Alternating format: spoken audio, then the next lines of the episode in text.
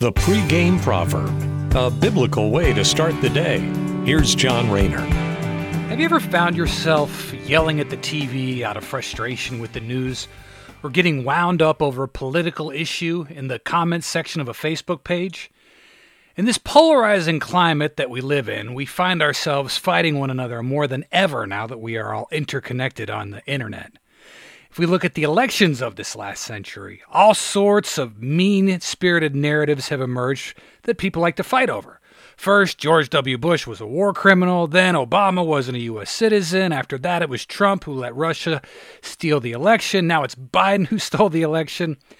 We work ourselves up over these events that we really have no control over. Now, elections are just one example. Sports could be another one, or just any given event in the news cycle can seemingly get someone fired up. But why?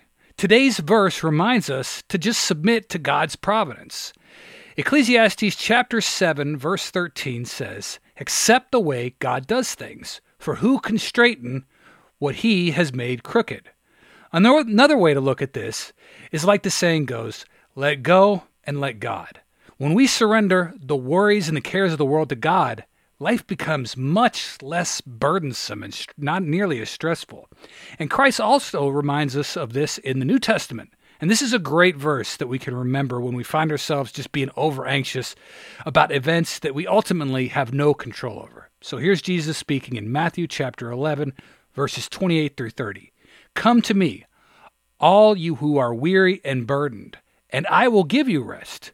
Take my yoke upon you and learn from me for I am gentle and humble in heart, and you will find rest for your souls. For my yoke is easy and my burden is light. Thanks for listening and have a great day. The pregame proverb with John Rayner. Look for it on all podcast platforms and have it delivered to your smartphone. The pregame proverb, proud partners of The Bar, the Biblical and Reformed Podcast Network.